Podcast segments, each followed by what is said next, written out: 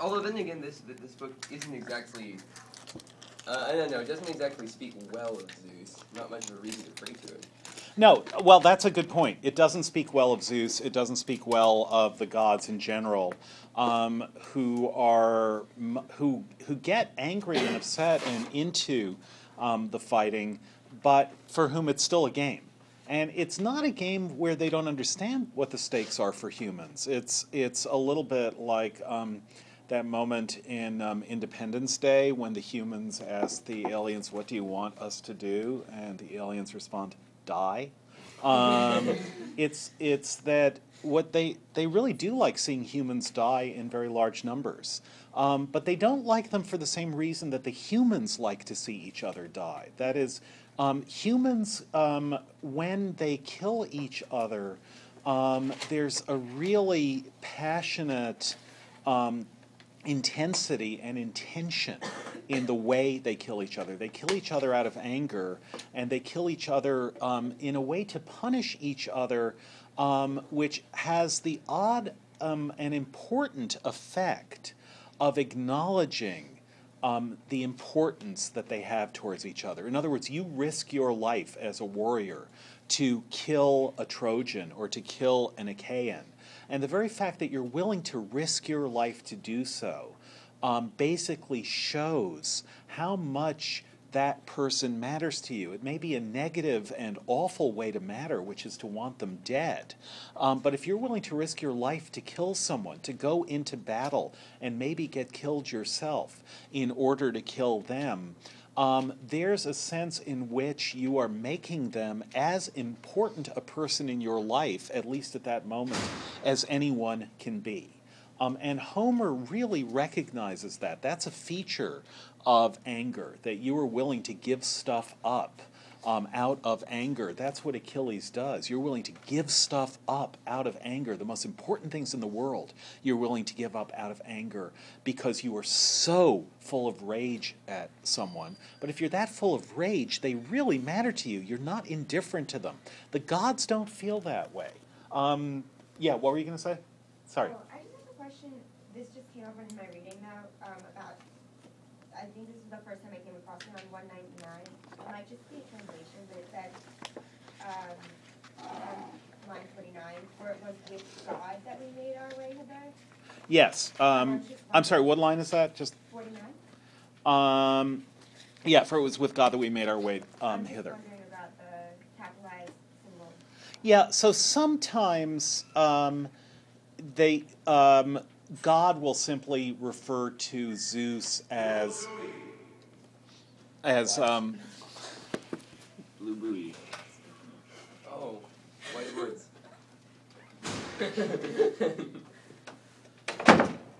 as Zeus as the king of the gods. Um, it's not quite monotheistic, but it means um, with um, with the very idea of divinity on our sides.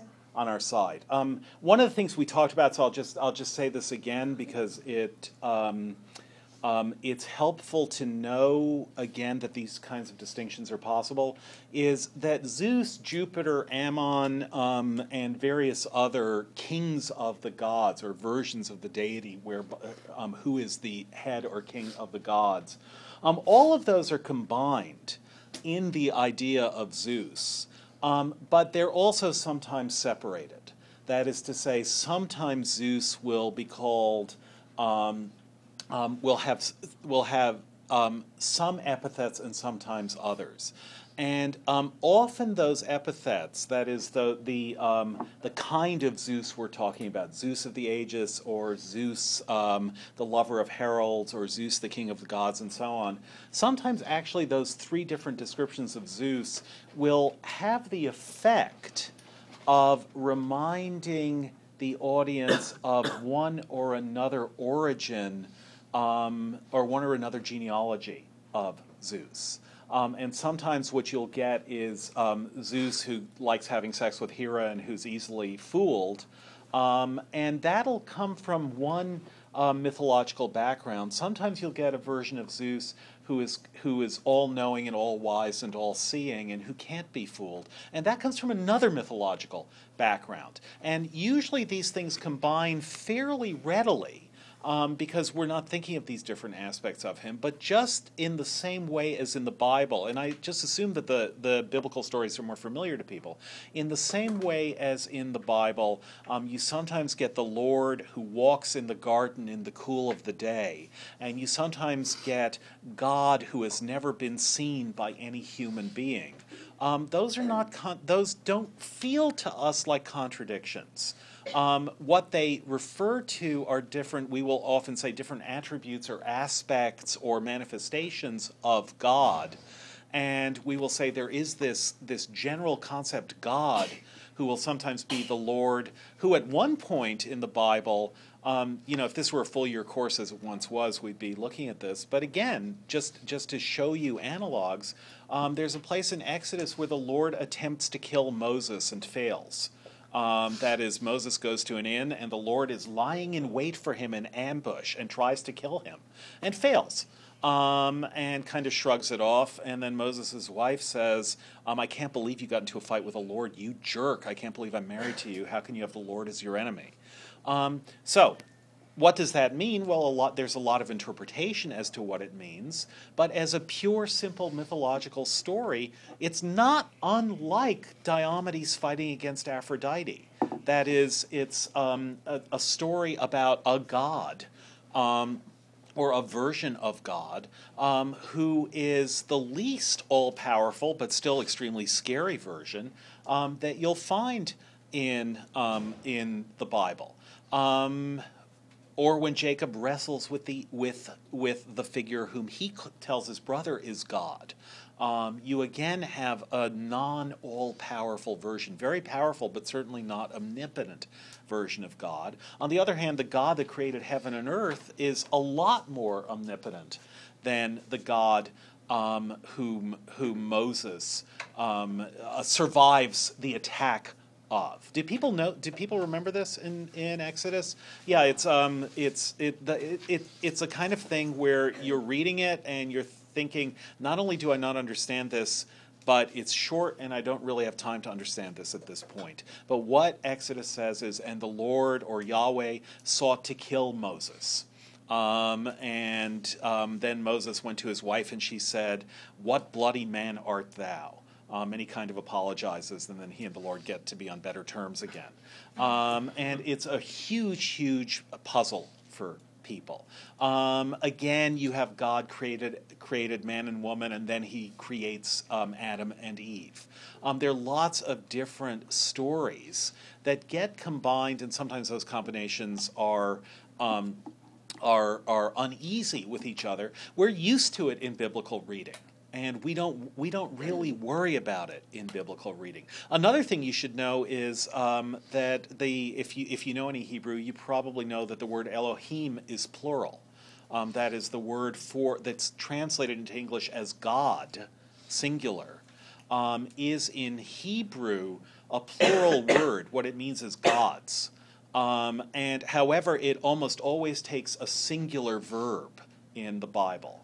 So it's God's says you have to do this, and God's requires that you do that. Yeah. Actually, that seems really interesting, considering that one of the major parts of um, the, of the Shema is uh, the Lord is one. So yes. God's is one. Yes, exactly.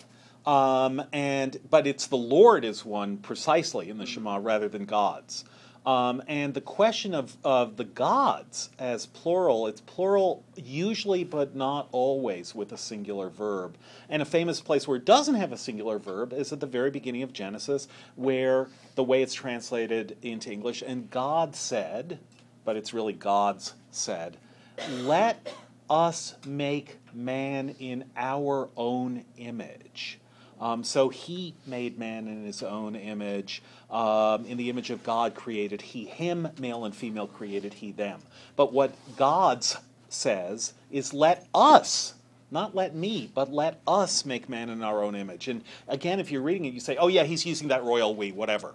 Um, but he doesn't use the royal we. He does, it's not vengeance is ours said the Lord, we shall repay. Its vengeance is mine, saith the Lord, I shall repay. Usually, God uses a singular pronoun about himself, or the Lord uses a singular pronoun about himself. But there at the very start, It's the gods are saying, let us make man in our own image.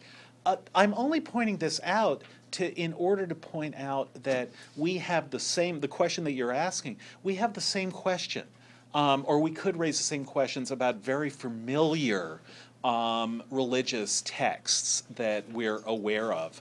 Um, but we don't. We manage to absorb different ways of talking about the same thing and to, um, when talking about divinity, to think about um, divinity as, um, in, as having a whole lot of different figurative um, or metaphorical or, um, or, or simply um, uh, uh, conventional ways of describing those things. And one lesson that we tend to learn is that you can never, I think one lesson that you tend to learn is that you should never be too quickly to re, too quick to rely on an absolute literal understanding um, of what's going on. If the Lord seeks to kill Moses, um, what you may say to yourself is um, something else is going on there. That might be a place, for example, where Moses is in fact put to some sort of test rather than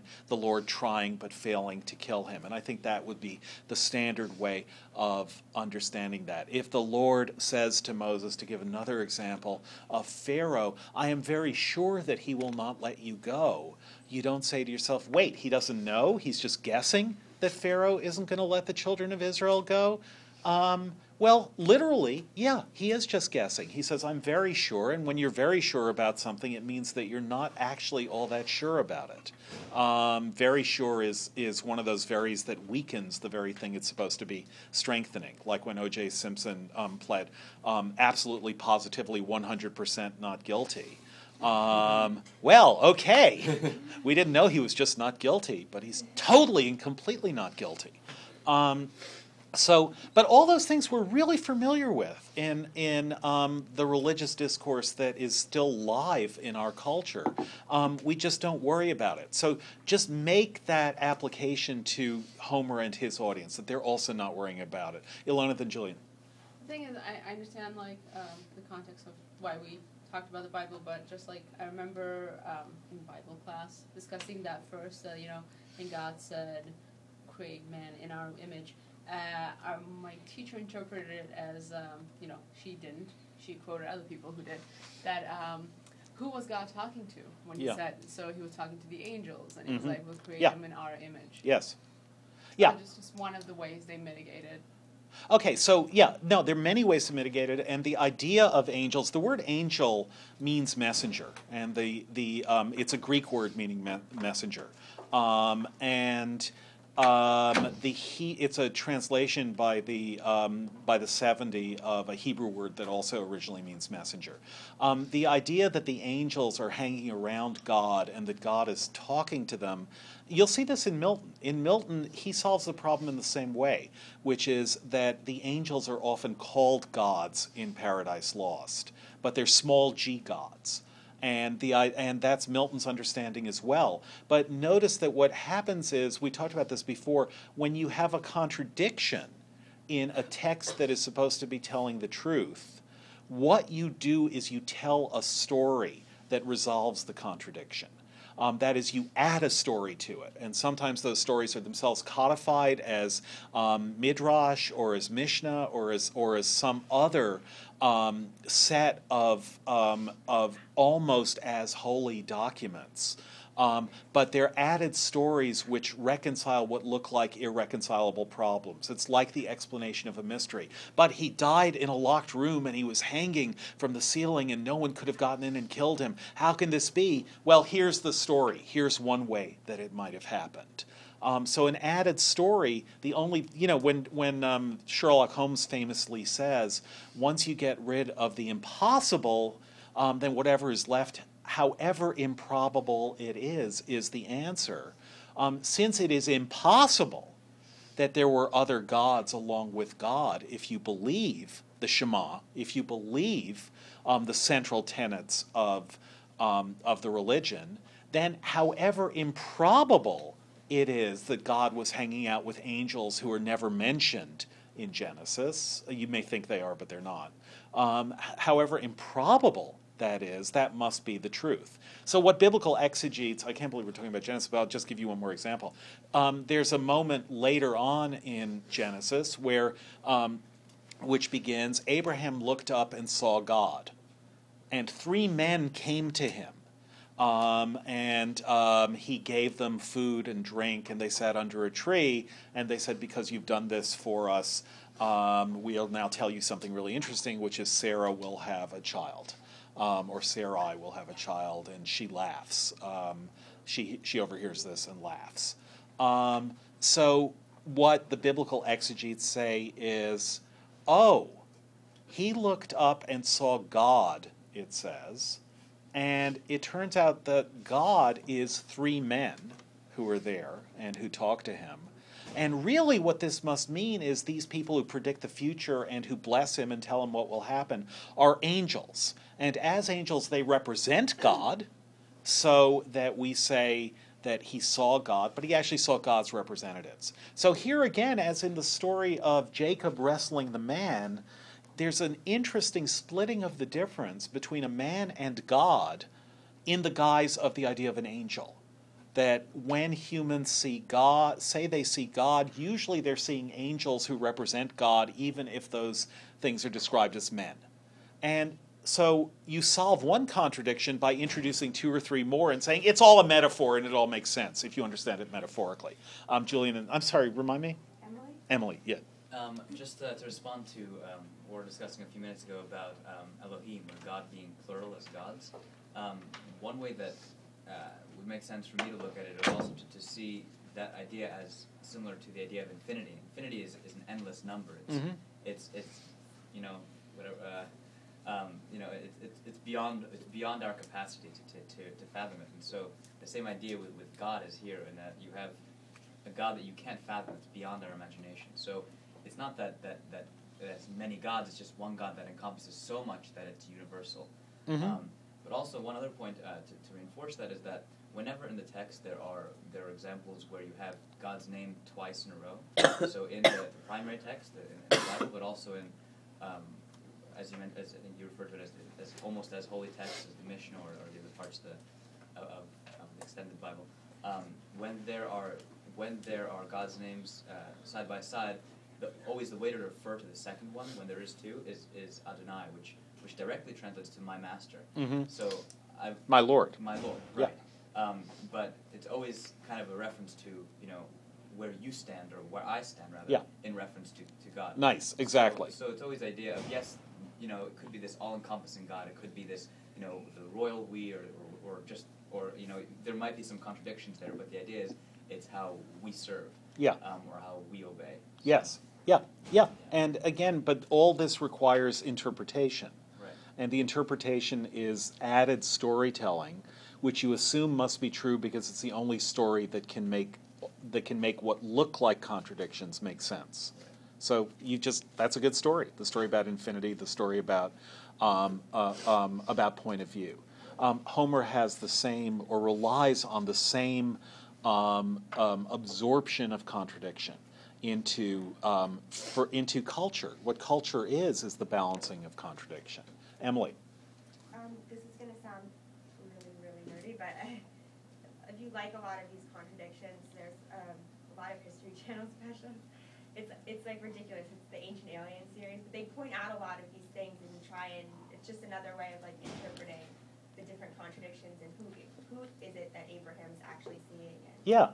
yeah, it's Yeah. interesting to think about what is it that they actually saw that was written down later as God. Right.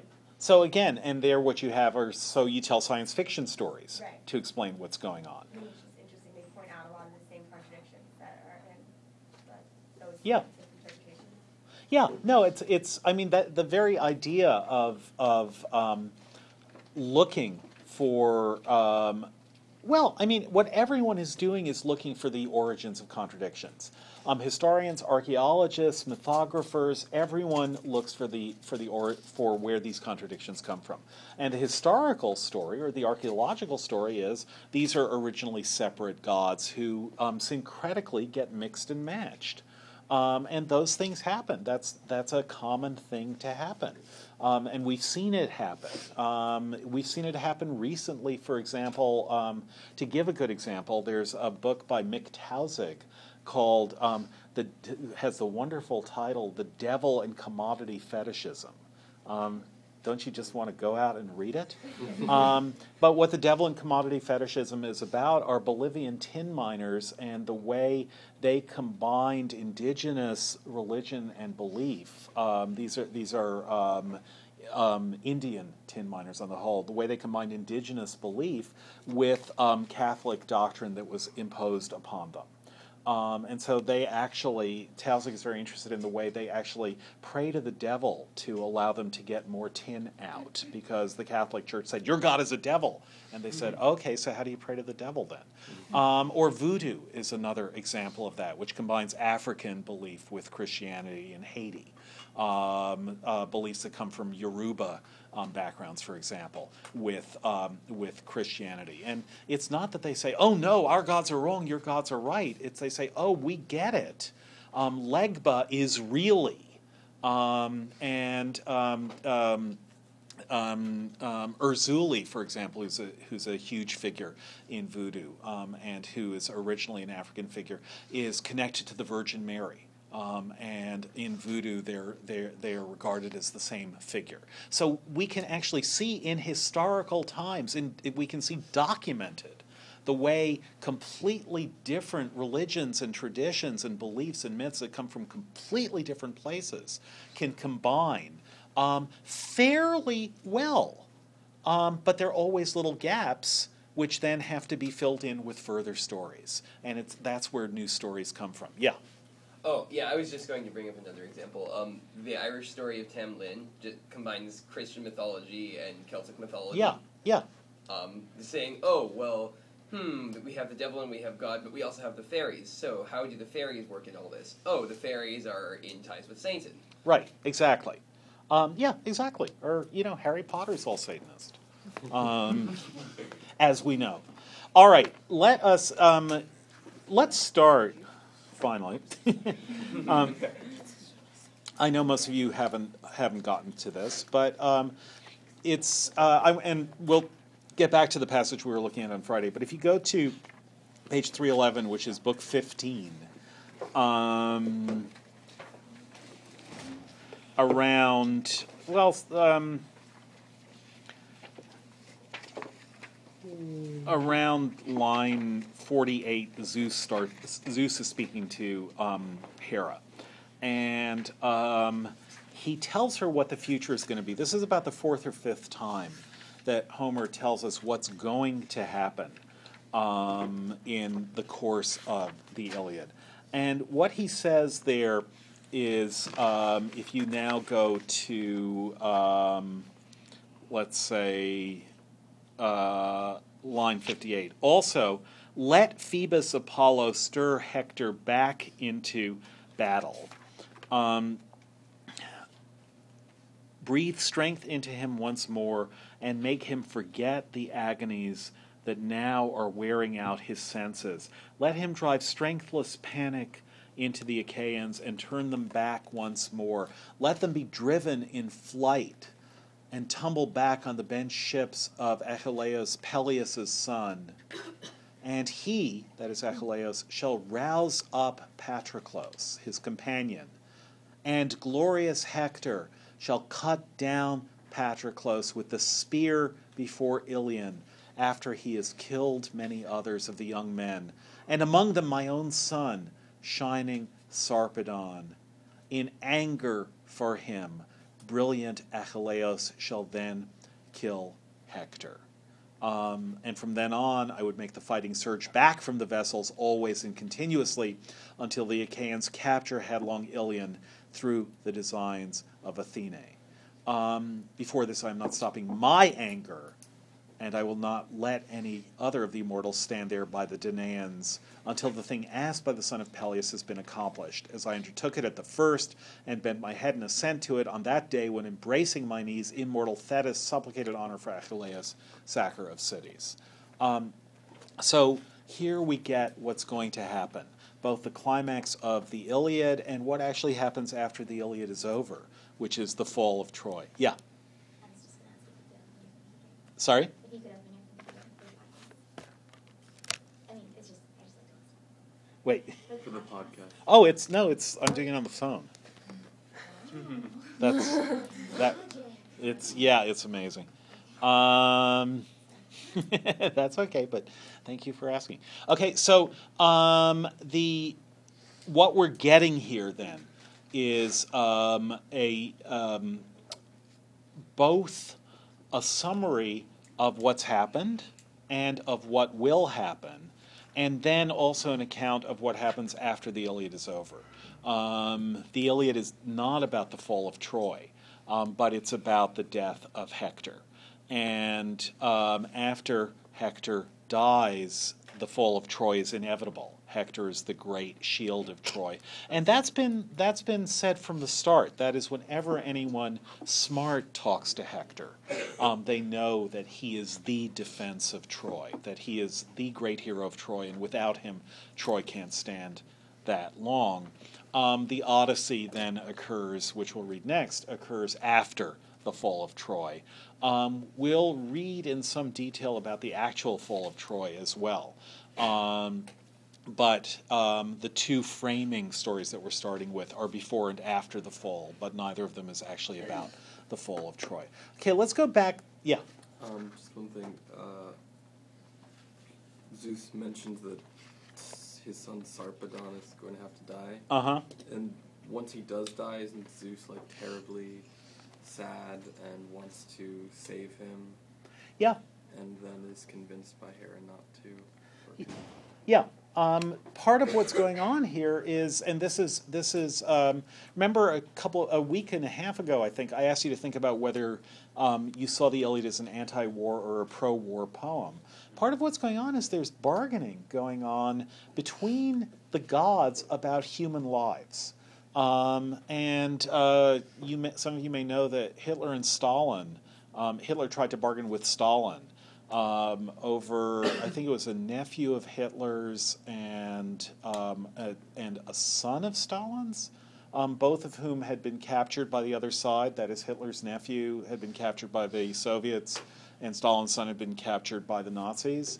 And um, Hitler said, "Let's just trade them. You know, this is there, there's no reason for this." And Stalin basically said, "Fuck you," um, and in Russian.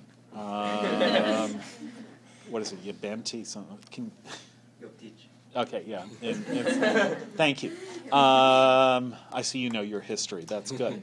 Um, is Russian. Sorry? Yeah, I know. um, but they, but here it's it's Zeus and Hera talking about human lives um, and taking a kind of Stalinist attitude, which is. Um, Look what I'm giving you. I'm letting my own son die. That should satisfy you. Oh, yeah, you're right. That's fine then. Um, and how are we to think about that? About literally or almost literally being made um, bargaining chips um, which is what's going on here. So Zeus is saying, "Look what a good guy I am. I'm going to let Sarpedon die." And why is it that pleasing Achilles is the most important thing for Zeus? I mean, it's not. He's not related to Zeus. Well, a he is related to, Oh, yes. but b um, it's because the, the story is told early on that when all the other gods, and here's a question again about the power of Zeus, when all the other gods tried to overthrow Zeus, Thetis was the one who warned him and helped him against the overthrow. And so he owes her, and he acknowledges that from the start. And so when she supplicates him early on, he agrees to um, do what she says. And um, so that's the setup for um, for the situation. Emily. I also think that like all this attributing the tide of the like the, the tides of the war um, to the gods, though, is Mhm. a way of just kind of explaining the senselessness of both death and war, and Yeah. just you know the bloodiness of warfare itself. I mean, there's a point where Agamemnon says that you know the Trojans are winning right now because Hector sacrifices to the gods better than we do. Yeah. I mean, that's ridiculous. And it's not attributing to the Trojans' skill in warfare, but to the gods Yeah. liking their sacrifices better. So I think it's just a way to, you know, not admit defeat yet. Yeah, yeah, and it's what I mean. One of the things that happens is there's at one point we hear that they sacrificed in one of the buy stories they've sacrificed to all gods but one, so that god gets very angry. Um, at another place, the question is why does Athena let Athena, whom the Trojans hold as very holy, why does she nevertheless let Troy get sacked? Um, well, it's because she turned her heart against Troy, despite the fact that the Trojans um, think of her. Um, on the whole, um, there's a huge cult of Athena in Troy. Why does Zeus let the cities that are sacred to him get sacked? Because he bargains with Hera. So um, the idea is you should pray, and if you and if you don't pray, you're really, really, really um, skating on thin ice. But even if you do pray, the ice may come out um, from below you um, for reasons that aren't your fault. But you have to do what you can do, which is pray and sacrifice to the gods. And maybe it'll work, and maybe it won't. Um, so it explains both why things go well and why things go badly. Um, it's an all-purpose explanation. Um, if things go well, it's because your prayer was effective, and if things go badly, it's because either you forgot to pray or your prayer was ineffective, or despite the fact that you prayed, the gods were so angry that it didn't do any good. Yeah. Doesn't it also um, a lot of men are like compelled to do things by the gods and like with the one um, when they finally make a truth one uh, one of the Trojan men shoots an arrow at Mm-hmm. Menelaus Yeah. and it's like oh it's because this god The god put it in his mind to do so. yeah Yeah. Um, and again, like playing with it. So, look, a lot of people, and this may be more um, obvious in the Odyssey than in the Iliad, but a lot of people um, interested in the Iliad and the Odyssey are interested in um, what they can dope out about Homer's theory of human psychology from these books. Um, one thing that Homer is clearly discussing a huge amount is the psychology of anger. Um, that is, how what is anger? What does the emotion of anger feel like? What um, kinds of surprises does anger lead to? Um, what is the nature of anger? But that specific question, the psychology of anger, which I think is as soon as you as soon as you ask, is Homer thinking about that? The answer is obviously ye- yes, he is. Um, that specific question can be generalized more into um, Homer and and his contemporaries' curiosity about what causes people to do things. And one thing is um, Homer's interested in what Poe um, 3,000 years later, will call the imp of the perverse. When people suddenly, and for no obvious reason at all, do something strange and self destructive and that maybe they thought they, they didn't want to do. Um, and why does that happen? Why do people suddenly, and for no reason, do something that they're really not motivated to do? Um, and one answer for, for Poe, the answer is it's the imp of the perverse. Um, but that for Poe is entirely metaphorical. Um, for Homer, it can be the gods put it in their mind. Same again is true of Pharaoh. Pharaoh says to Moses, "Let my people." I mean, Pharaoh says to Moses, "Take your people and get the heck out of here." I don't want to use bad language. Um, get the heck out of here. Um, and then um, the book of Exodus says, "But then God hardened Pharaoh's heart." So again, there's a moment of psychology where why does someone go back on an agreement which is win-win? Um, because out of some um, some flash of refusal, they decide, wait, no, just like that. Um, that's a fact that Homer and Poe and um, the J writer noticed about human beings that things seemed fine and then suddenly, bam, refusal. A flash of, wait a second, no, no, no, no, the deal's off.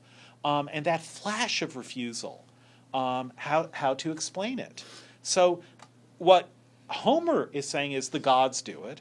What we could say is the fact that Homer will say the gods sometimes make people do that is a way of showing that he is a way of noticing that he has seen and noticed this strange psychological feature of human beings, which is the way they suddenly flip from one commitment to its opposite. Um, under some kind of sudden emotional um, um, break or explosion or snap. Um, so why do people snap? Well, let's say the gods cause it. Um, yeah. Although, yeah, uh, although that brings up the further question, more, more in Hebrew mythology than um, than Greek mythology, because in Greek mythology we already know that the gods are kind of dicks. So the question, pretty much, what the hell, God? Mm-hmm. Yeah. Yeah. Yeah. That too. Why? Why are the gods exactly? Yeah. So is I'm sorry. Remind me your name. Erica. Erica. So, um, like some, like occasionally a god will influence a fighting, like a fighter in this war really easily, and like they have very little autonomy. But what does it say about the ones who are easily influenced and the ones who, for instance, like Diomedes goes face to face with Athena and like they have a body dragging between them and she doesn't do anything to just change his spirit. Like, what does that say about like the people who? Yeah, I would say that. So, an, another way then of looking into um, the um, uh, analysis of psychological depth in Homer is the greater the hero, um, the less they're influenced, or or the less you're going to see um, them doing what they do because a god made a god made them decide to do that. Um, that is that the more the word uses autonomy, and that's right. The, um, the greater the figure, the more they're going to be represented as a figure with free will. Um, that who does what he or she does um, because it comes out of their own soul. Um, and the um, less important the figure, the more they'll just be wheeled in as um, something that'll that'll cause a plot moment to um, to to shift because the gods decided, yeah, do that now, plot wise. So, but as I say, you'll see a lot of this. I mean, one thing to look at is the difference between Achilles and everyone else in the Iliad. Um, and Achilles is the person who is most inward in his self analysis. Um, he wants glory, but he also thinks a lot. And his thought takes the form of, of um, going inside his mind or inside his soul um, rather than simply behaving the way a glorious person would behave in certain situations. Um, in the Odyssey, it's Odysseus who does this. Odysseus, what you'll see are descriptions. Um, sometimes I've actually taught the Odyssey first before the Iliad, and there are advantages and disadvantages to that. But what you'll see over and over again in the Odyssey is that the standard thing Odysseus will do is that he will think about a choice and he will consider within himself which of two possible ways of acting he should undertake. And then, having thought about that, he will decide to try way one first, and if way one doesn't work, he can always go to way two. Now, he's devious devising, or he's the man of many wiles. Odysseus is what is known in the trade as a trickster. Um, but one thing that Homer does is he makes Odysseus consider what the best way of handling his options are and to think those ways through over and over again. Generally, in the Iliad, characters don't think things through by themselves. They sometimes take counsel, they sometimes have arguments, but they don't say, should I do X or should I do Y? The advantages of X are such and such, but the advantages of Y are something else. Um, the character who does that most in the Iliad is Achilles. Um, he's the one who most looks into himself and is torn about what to do, and then comes to a decision that he's not wholly happy with. Um, the figure whom, uh, whom Achilles, as we've already seen, the figure who is most important in the world to Achilles is Patroclus. Um, and um, the introduction of Patroclus, Patroclus has been introduced, and the first time he's introduced, he's unhappy with Achilles and with Achilles' sulking. Um, he's a character to pay attention to. Um, but Patroclus, after his death, his spirit will come to Achilles in a dream. Um, and um, the question of what kind of figure the image of Patroclus is, is related to the question what kind of interiority does Achilles have. Um, I'll just alert you to it. What Patroclus says to Achilles in his dream is, You have forgotten me, he says to Achilles. Um, and now the question is so if Patroclus is, in some modern sense, if Homer, in some modern sense, has the idea of what a dream is, and if what Achilles does is dreams of a person that he is rebuking himself for having forgotten, um, what kind of memory is this that takes the form of guilt for forgetting? It all happens in Achilles' mind. It's in his mind that he rebukes himself for having forgotten Patroclus. So that forgetting is itself a kind of memory. Um, or me- remembering is itself a kind of internal overcoming of forgetfulness.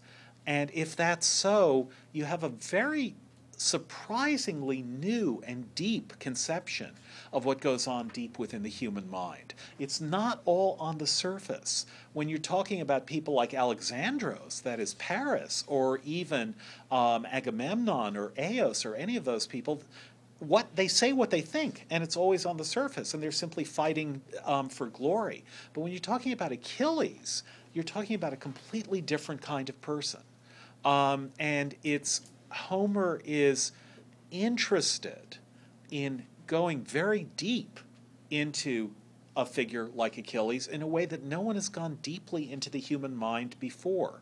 Now, that question, by the way, is going to come up again with Socrates, as you'll see when we look at the Apology. Socrates will claim that he has um, a figure whom he calls a demon, um, and it's where Philip Pullman got the idea.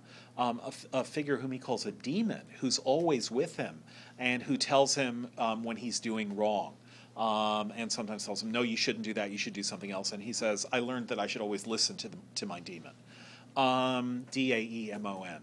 Um, that's um, interesting to relate to the gods causing people to do things in the Iliad, um, but it's interesting to relate also to the way Plato, under the influence of Homer, whom he quotes incessantly, um, is also trying to think about human interiority. So these issues of psychological depth, in a way, it's Homer who is first thinking um, in the Western tradition about what psychological depth is.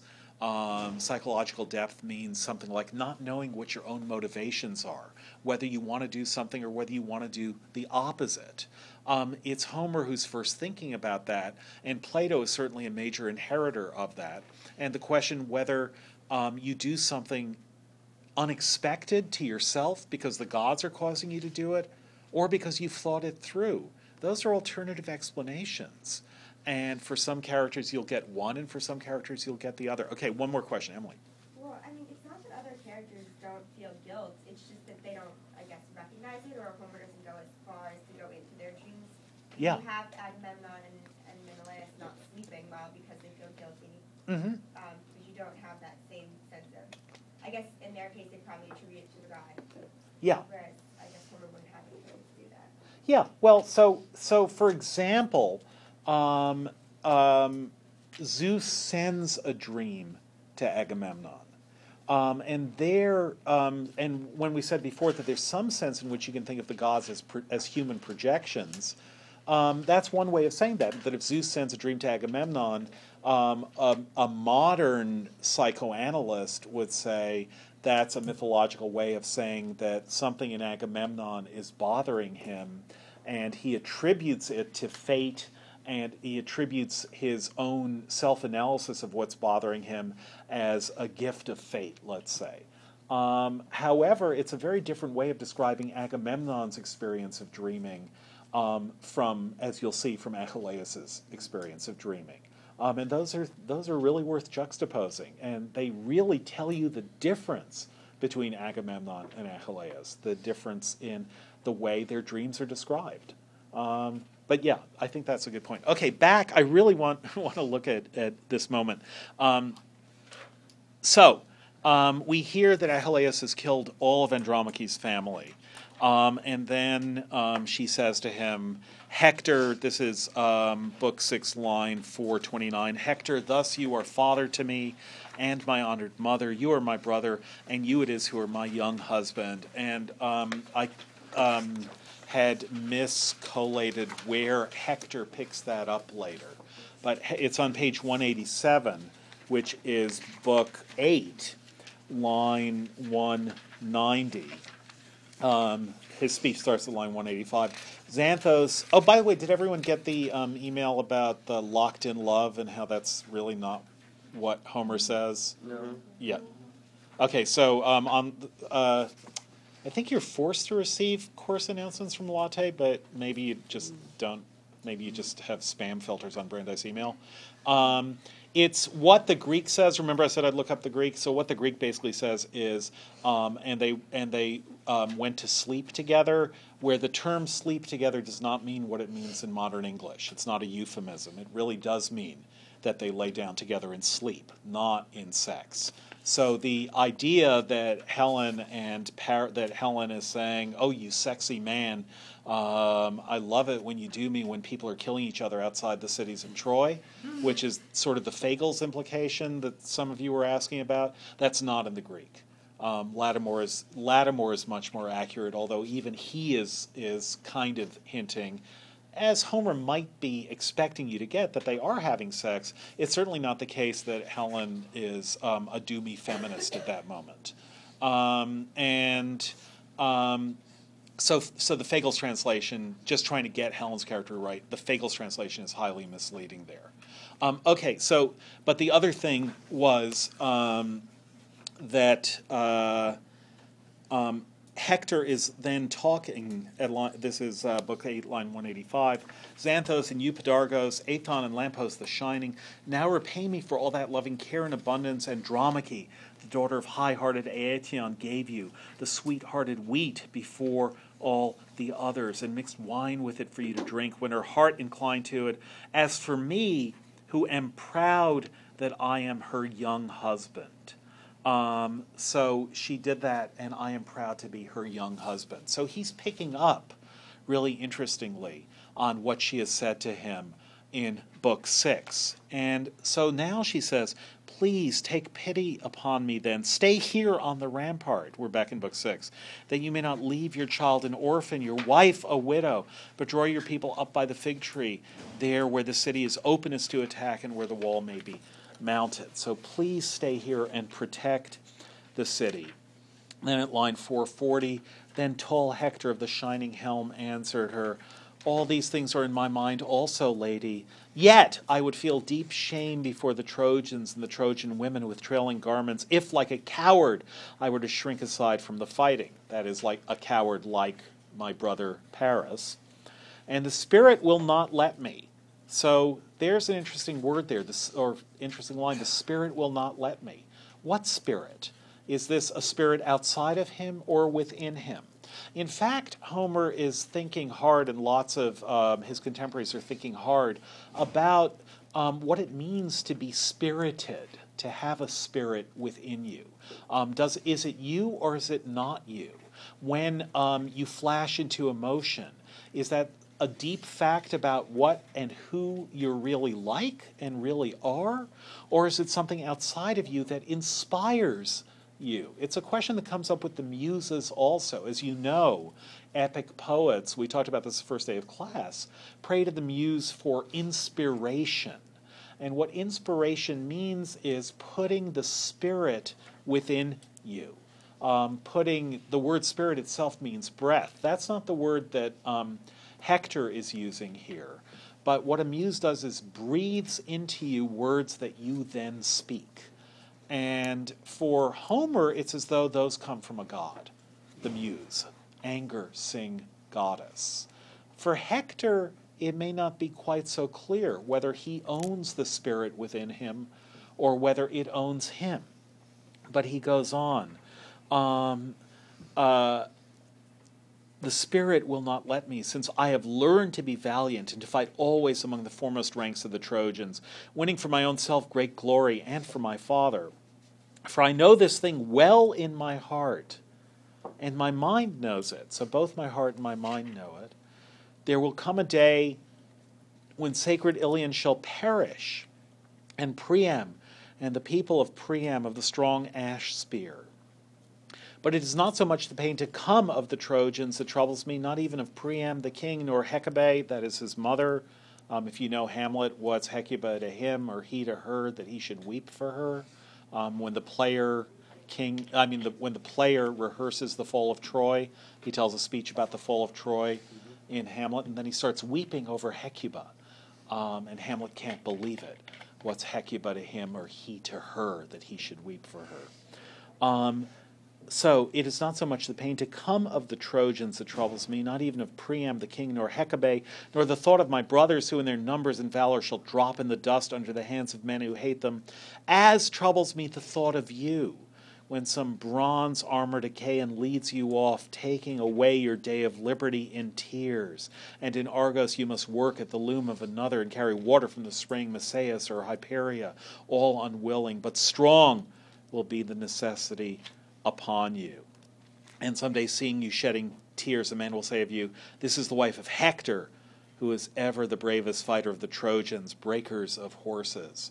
Hang on to that line. In fact, um, not only hang on to it, but look at the very, very um, end of the Iliad, the last line of which, since now you know what's going to happen, is Such was their burial of Hector breaker of horses.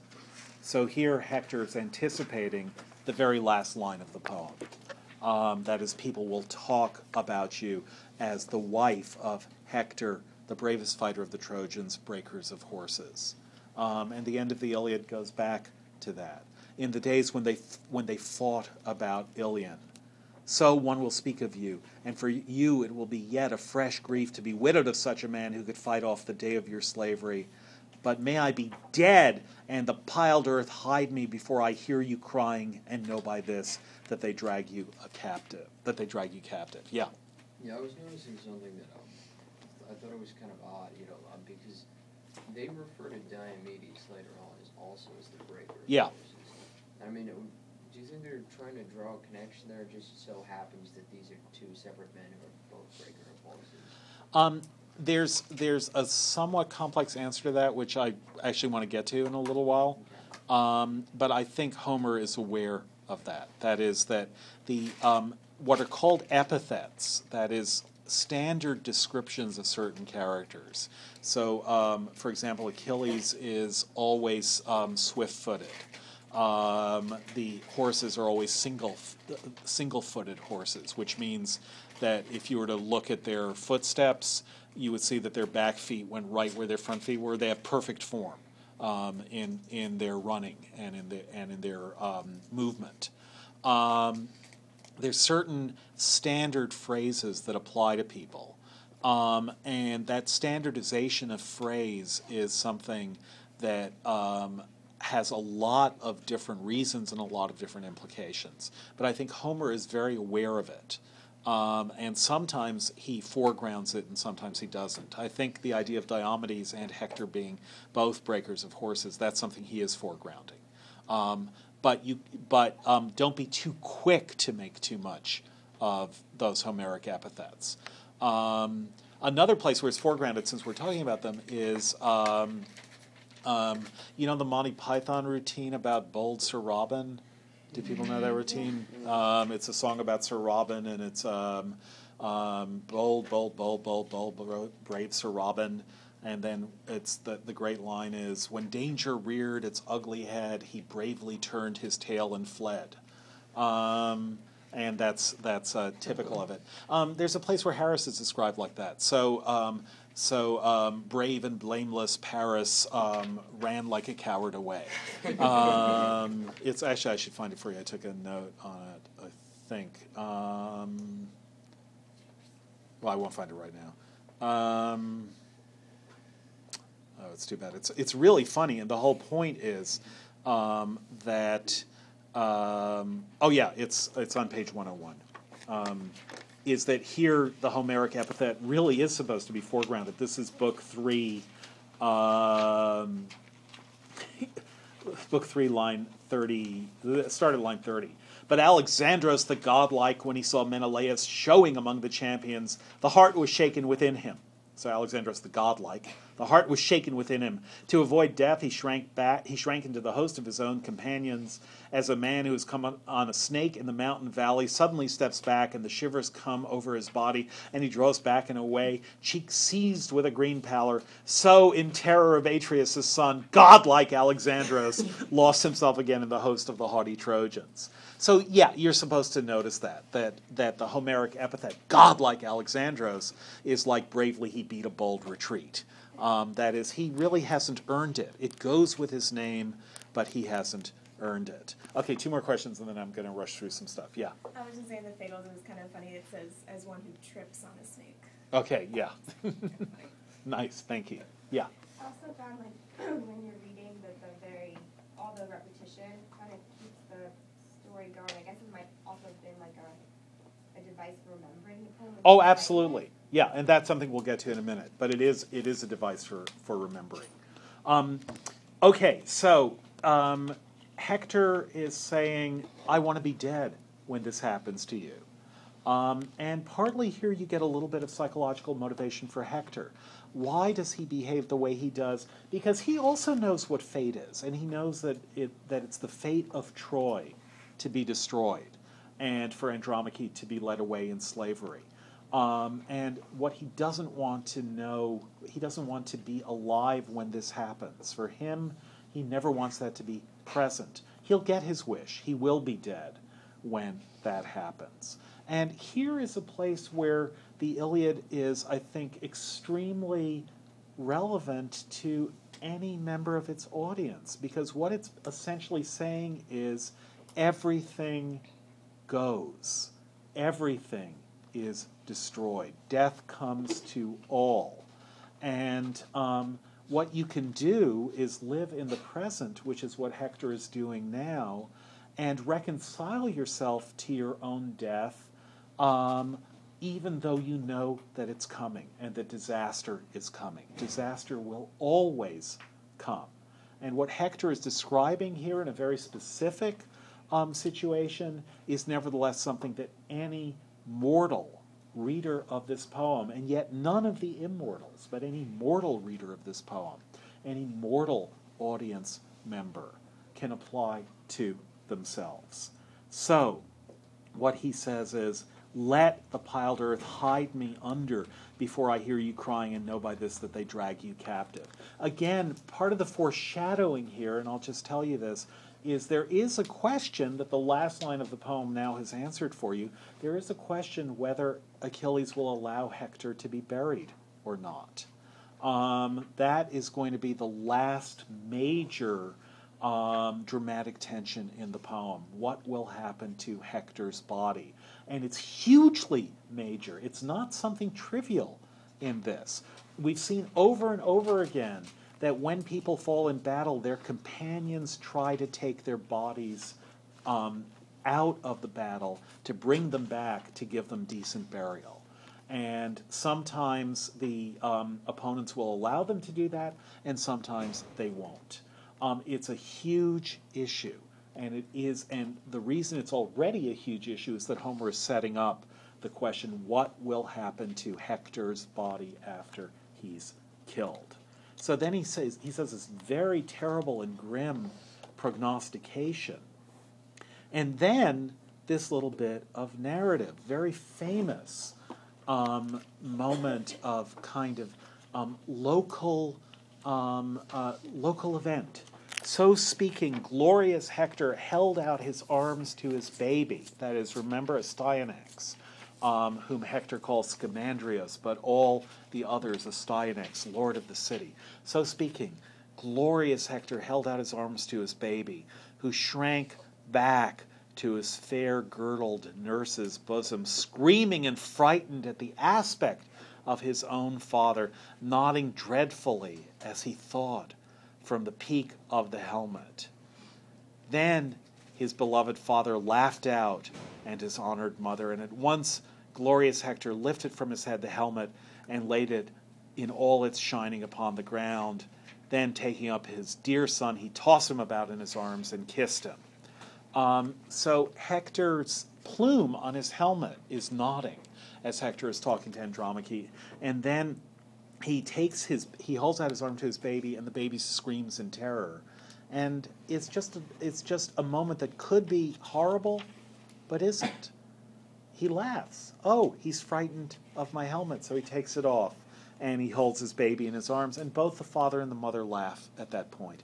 and suddenly from this huge fateful future homer has us look at the present moment at the moment of a father and a mother and a baby and it's just a moment of sheer, instantaneous, momentary, but real delight.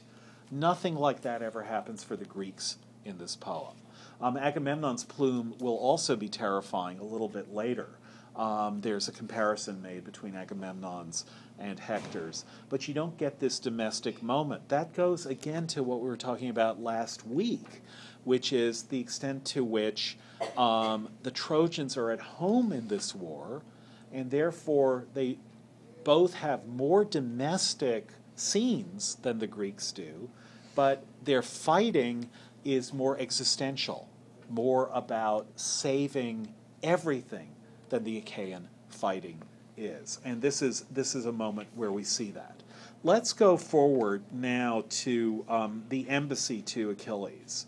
Um, and um, let's. Um, this is page 203, which is book nine, around um, line 183. Um, and what happens here, and um, they, I, I, partly want to look at this scene because we can put a bunch of things together um, here. Um, what happens here is essentially Achilles re enters the poem. Briefly, but he does re enter the poem. So um, Odysseus and Idomeneus and um, Phoenix and Eurybates and various other people go to see Achilles, and they basically say Agamemnon says you were right, he was wrong. You can have Briseis back. He never had sex with her. You can plus you can have all this other stuff beside. Come help us. Um, and in a sense, that would have been what Achilles wanted. That is, Agamemnon is making a huge concession. The king of all the Achaeans is basically saying um, everything you wanted and more beside. Um, I totally accept that you were right and I was wrong. And so at line 185, the ambassadors um, um, came up beside the shelters and ships of the Myrmidons and they found Achilles delighting his heart in a lyre. Myrmidons are um, essentially Achilles' people. Um, anyone know why they have the name Myrmidon? No, it's um, spelled differently. Nice idea. Um, it, it's actually um, the Greek word for ant. Um, and if you are a biologist and you look at the uh, name for ants, they're the Latin, the species name or the genus name um, is similar. I can't actually remember what it is now, but it's similar. They they're called ants because um, the mythology or the myth is that all the people were killed, and then Zeus decided, oh, this is terrible, and um, brought them back to life. But the way he brought them, the way he repopulated the region, was to turn all the ants into people. Um, so this is the earliest version of a bug's life. Um, but you should think of them as their loyalty to Achilles and the efficiency of their of their fighting and of their murderousness, which is going to come up later, and which is something that Shakespeare found shocking. Shakespeare tells the story of Achilles' killing of Hector in his not, you know, probably his thirty third best play, um, Troilus and Cressida. Um, Shakespeare was totally against them. Um, Homer isn't, um, but Shakespeare is. So, at any rate, there's Achilles with his myrmidons, and then this really interesting and surprising moment and they found Achilles delighting his heart in a lyre, clear sounding, splendid, and carefully wrought with a bridge of silver upon it, which he won out of the spoils when he ruined Aetion's city. Remember who Aetion is? Yeah. So, what does Achilles do? He has a lyre. He's singing, just as Homer is. That is, Homer will be in the original performance of this he is singing this song to a lyre. Um, and now it turns out that not only is Achilles the greatest of warriors, but he's a poet who, for whom perhaps the greatest of spoils is the instrument that allows him to sing the poem. I, I guess I should also tell you this. We talked a little bit about meter and quantity early on.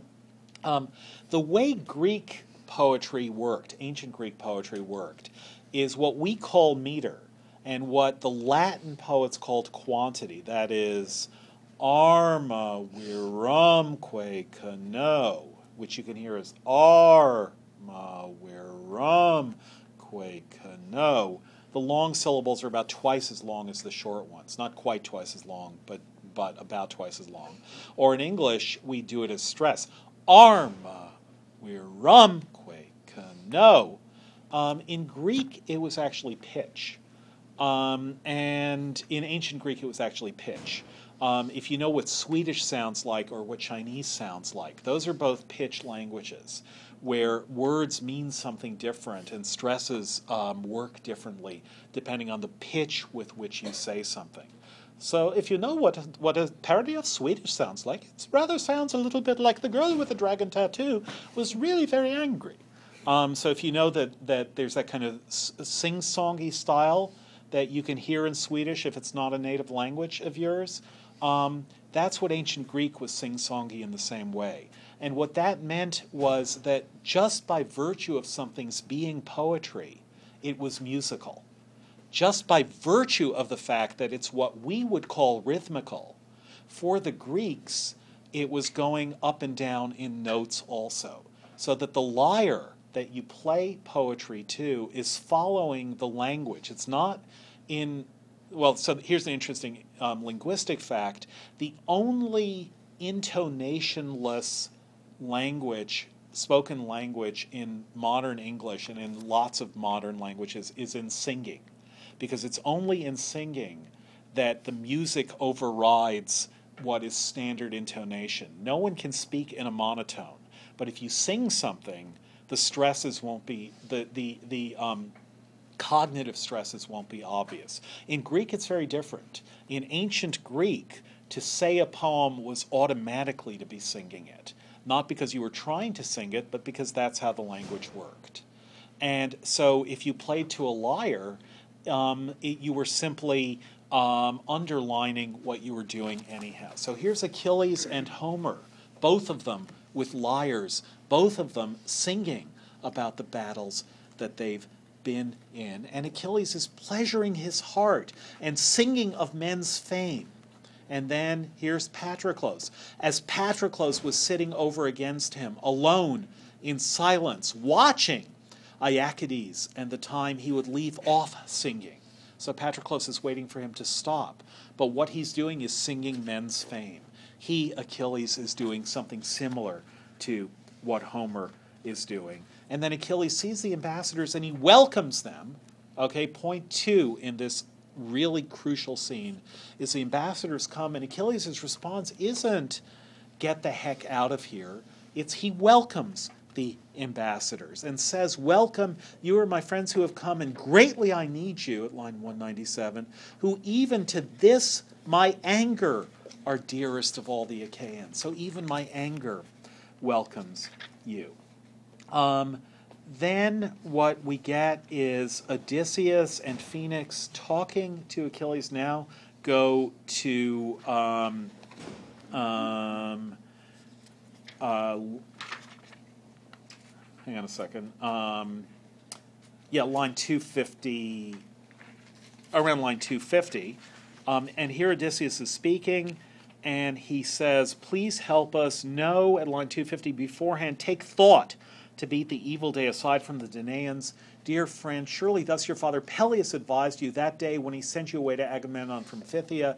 Here's what your father said My child, for the matter of strength, Athena and Hera will give it, if it be their will, but be it yours to hold fast in your bosom the anger of the proud heart. For consideration is better.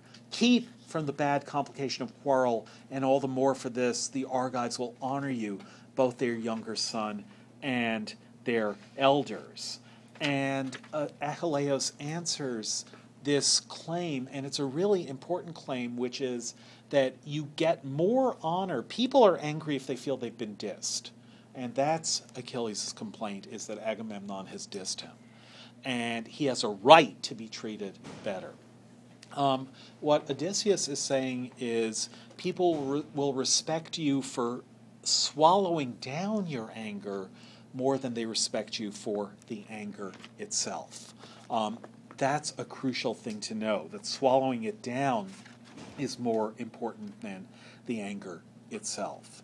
And Achilles agrees that that's true, but he still won't do it. He knows that it's wrong to be angry. He knows that he's attracting disrespect to himself through his anger. Yeah, but he still doesn't care. If he went back now, like if he did swallow his anger now, when they're offering all these gifts and you know treasures for him, isn't I feel like in a way he can't go back now, or Homer can't let him go back. So that would make him sort of motivated more by greed. I think.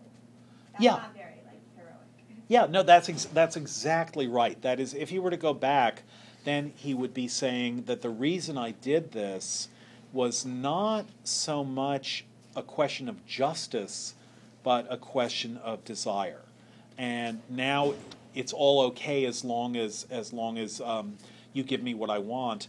But I didn't do this because I wanted stuff. I did this because of the insult. That's exactly right. And that's what he's figuring out at this moment. He didn't know that before, but now he's figuring that out about human motivation, about himself. Yeah. But at the same time, Achilles has a very strong internal motivation to not go in the fighting or go, go back to the fight because he knows that it's his fate that if he does go back, he'll um, win fame and do a lot of great, well, great by the standards of this, great things, but he'll die. Yeah. Um, and that's that's I, I, but I would want to put that another way. So that's at around line 410, and he explains to um, the messengers what his own um, feelings are. Um, of possessions, cattle, and fat sheep are things to be had for the lifting, he says at line 405. And tripods can be won in the tawny high head of horses, but a man's life cannot come back again. It cannot be lifted nor captured again by force once it has crossed the teeth's barrier. For my mother Thetis, the goddess of the silver feet, tells me I carry two sorts of destiny toward the day of my death. Either if I stay here and fight beside the city of the Trojans, my return home is gone, but my glory shall be everlasting. But if I return home to the beloved land of my fathers, the excellence of my glory is gone, but there will be a long life left for me, and my end in death will not come to me quickly. And this would be my counsel to others also to sail back home again, since no longer shall you find any term set on the sheer city of Ilion. Um, so here Achilles is um, thinking about that extraordinary choice which was given to Thetis to begin with. Um, there's a lot of backstory here that we won't talk about. The important thing to notice, though, is that Achilles is essentially the situation he turns out to be in. Is that he is going to get glory at Troy and he knows it he doesn't have much. He's he has a short life ahead of him not a long one. But even so even though his life is short he's wasting time not getting glory by sulking. Um, he's considering going back and he's also very very powerful here about the meaning of death in a way that none of the other achaeans in, and none of the other trojans have been. Um, this will come up again in the Odyssey. In the Odyssey, Odysseus goes to the underworld and talks to the dead shade of Achilles. Um, and they discuss just this issue again. So, right now, let's just underline it um, and finish. You now have a week to finish the Iliad, and we have one class to finish it in, which will be interesting. So, um, do what you can, finish it, and we'll do what we can next week. Um, have a good break.